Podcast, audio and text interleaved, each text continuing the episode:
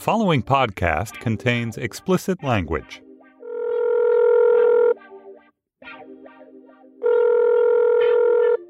Hello, Hey, Grandma. Shana Tova. YY listeners, this is my amazing grandma, Grandma Phyllis. By the way, somebody sent over my Facebook Mm. a picture of a dog shitting on a picture of Donald Trump. Uh, I think there was a time cover. Uh huh. Shitting on it. Who are you going to vote for? I'm going to vote for a third party candidate. Of course not. But Trump is an asshole. He's a stupid, prejudiced asshole. Yeah, it's unbelievable. And that's insulting assholes. Can But, I can I ask you something weird about Hillary? What? Do you find her beautiful? No. She's a well put together older woman. Obviously, uh, she has had some surgical work. Uh, I think she's well put together and she's got a decent hairdresser and somebody dresses her nicely. Hmm. She's just ordinary. Well, today's show is going to be a story about a woman who kind of obsessively painted Hillary for eight years, and Painted her? yeah, um, like portraits. It's been written about in the Times and Huffington Post, Oh. Politico. But her love for Hillary wasn't was almost a sexual love. Isn't that interesting? I'll, I'll post a picture to your Facebook wall, or it's on our website actually, whyohwhyradio.com. Oh, Grandma, thank you so much for helping me set up this episode. I love you. love you, sweetheart. Goodbye. Bye.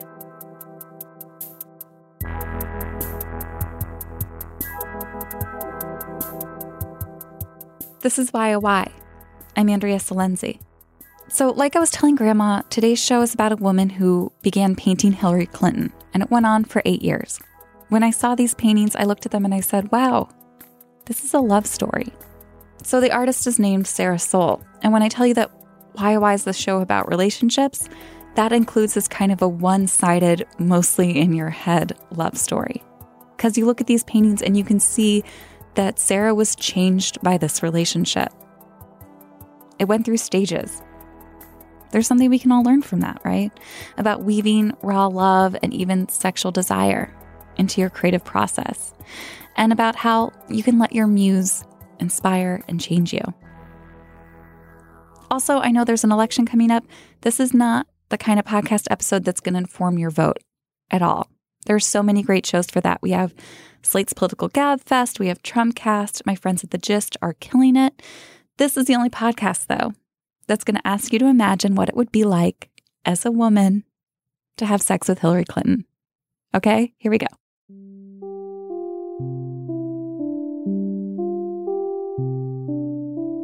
Our story begins in the 1990s during the Clinton White House. We project that Governor Clinton has gone over the 270 votes he has needed. I suppose I could have stayed home and baked cookies and had teas, but I, what I decided to do was to fulfill my profession, which I entered before my husband was in public. that human rights are women's rights and women's rights are human rights once and for all. Back then, artist Sarah Sole wasn't paying any attention to politics or Hillary Clinton.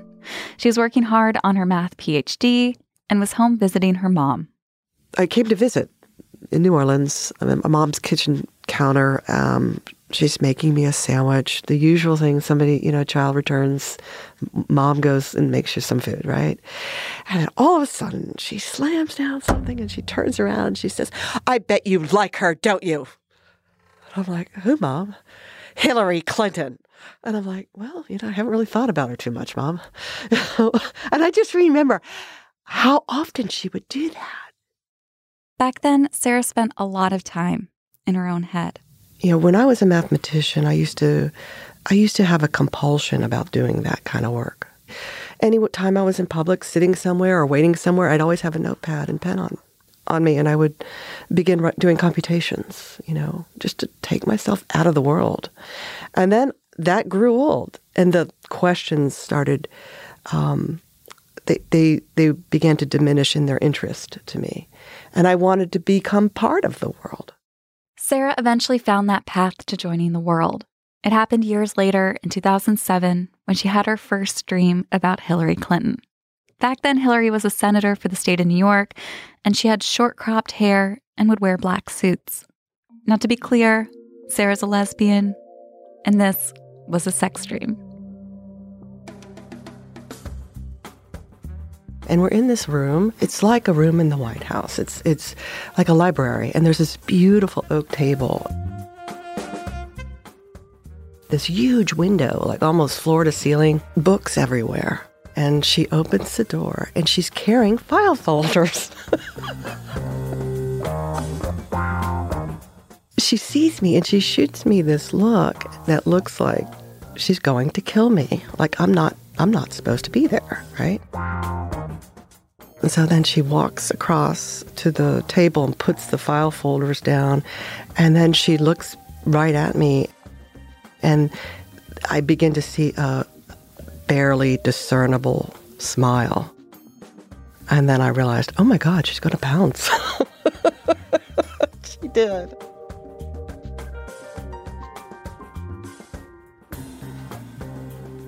In the dream, Hillary pounces on Sarah. And that's a huge part of the attraction for her, imagining Hillary as a power top.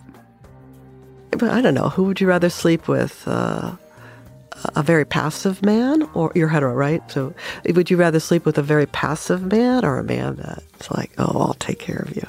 You know? So you feel like Hillary would be like, I have this. Yeah. Yeah. I got Exactly. this. I have a plan. I'm prepared. I did my homework.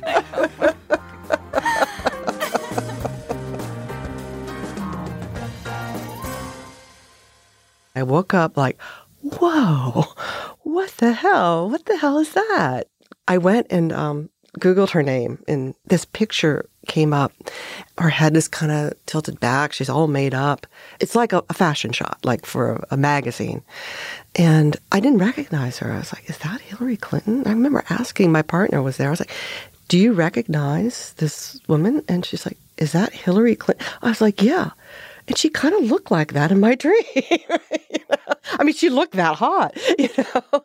And um, so, anyway, that was kind of the beginning of like what became an, an obsession. That day, she began working on her first painting of Hillary. And for the next year, as Hillary was running for the Democratic nomination against Barack Obama, Sarah became obsessed. And it was very disruptive.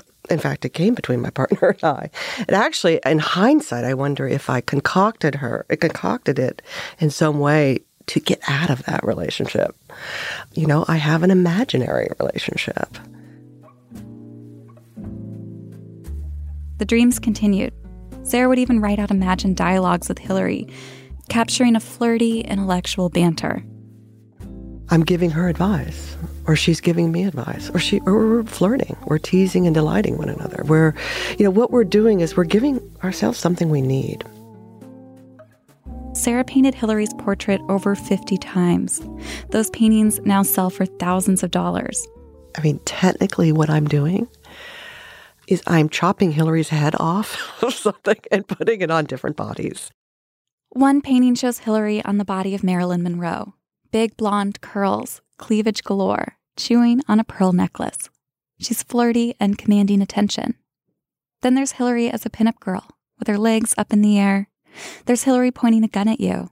Hillary in a suit with a cravat, posed like the presidential portrait of James Buchanan. She actually has a very larger than life face. Her face is big. There's Butch Hillary in a hooded sweatshirt, Hillary officiating a gay wedding, one hand raised, a rainbow stole over her shoulders. Many of the paintings include Sarah. They're holding hands, they're casually kissing goodbye, or they're supporting each other through difficult situations, like performing Hamlet or being lost at sea.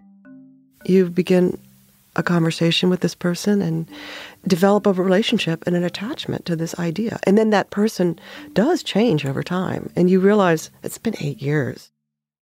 So I know the idea of talking to someone in your head might not seem relatable, but I think we do it in dating all the time. Sometimes when you're just getting to know someone and you don't have a lot to go off of, you can make up an idea of them in your head. And that idea can become so powerful because it's keeping you company. And really, at the end of the day, it's a version of yourself. It's a little narrative device that you created to help you through something your own personal Hillary Clinton.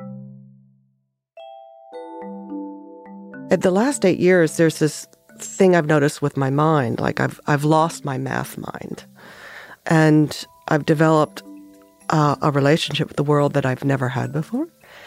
I am much more attuned to who I am and what I want, and my relationships with people and women in particular are phenomenal now. And I credit Hillary. I thank her because we had a great relationship. We still do. I mean, I, I, but I understand now that it's an aspect of me that I needed to bring to form. One thing to come of this is a new friend in Germany. They're getting ready to meet for the first time when that friend flies out for the election. Yeah. I can't wait to meet her. I'm so excited. And this happened through your Instagram. Instagram. Uh huh. She loves Hillary. Hillary's done so much for Sarah's life and art, and you could say the catalyst for all of this the new career, the paintings, the friendships it all goes back to that dream. What's even more likely is that it all goes back to Sarah's mom. Of course, this has everything to do with my relationship with my mother it's all about mom in a way. I mean, I don't want to diminish what I'm doing, but but you know, it, mom is who is looming large. She is the kind of the white elephant in the room, and and she is defined in in my head more by absence than presence. And you know, I still wonder to this day, was it my mom's vitriol towards Hillary Clinton that she projected on me? She, you she was accusatory. You like her, don't you? I bet you do. I wonder if that's why. And then your work is saying, yeah. Yeah, I do. I really I love like her. her. I love her. I love her.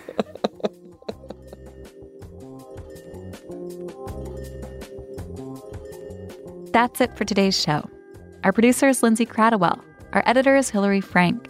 Thank you to Laura Mayer and Andy Bowers at Panoply. Our podcast artwork is by Teddy Blanks from chips.nyc. Our theme music is by Andy Miklas and Casey Holford.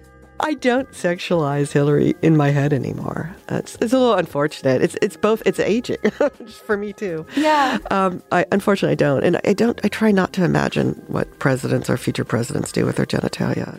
We used Creative Commons music by Lee Rosevere from the Free Music Archive.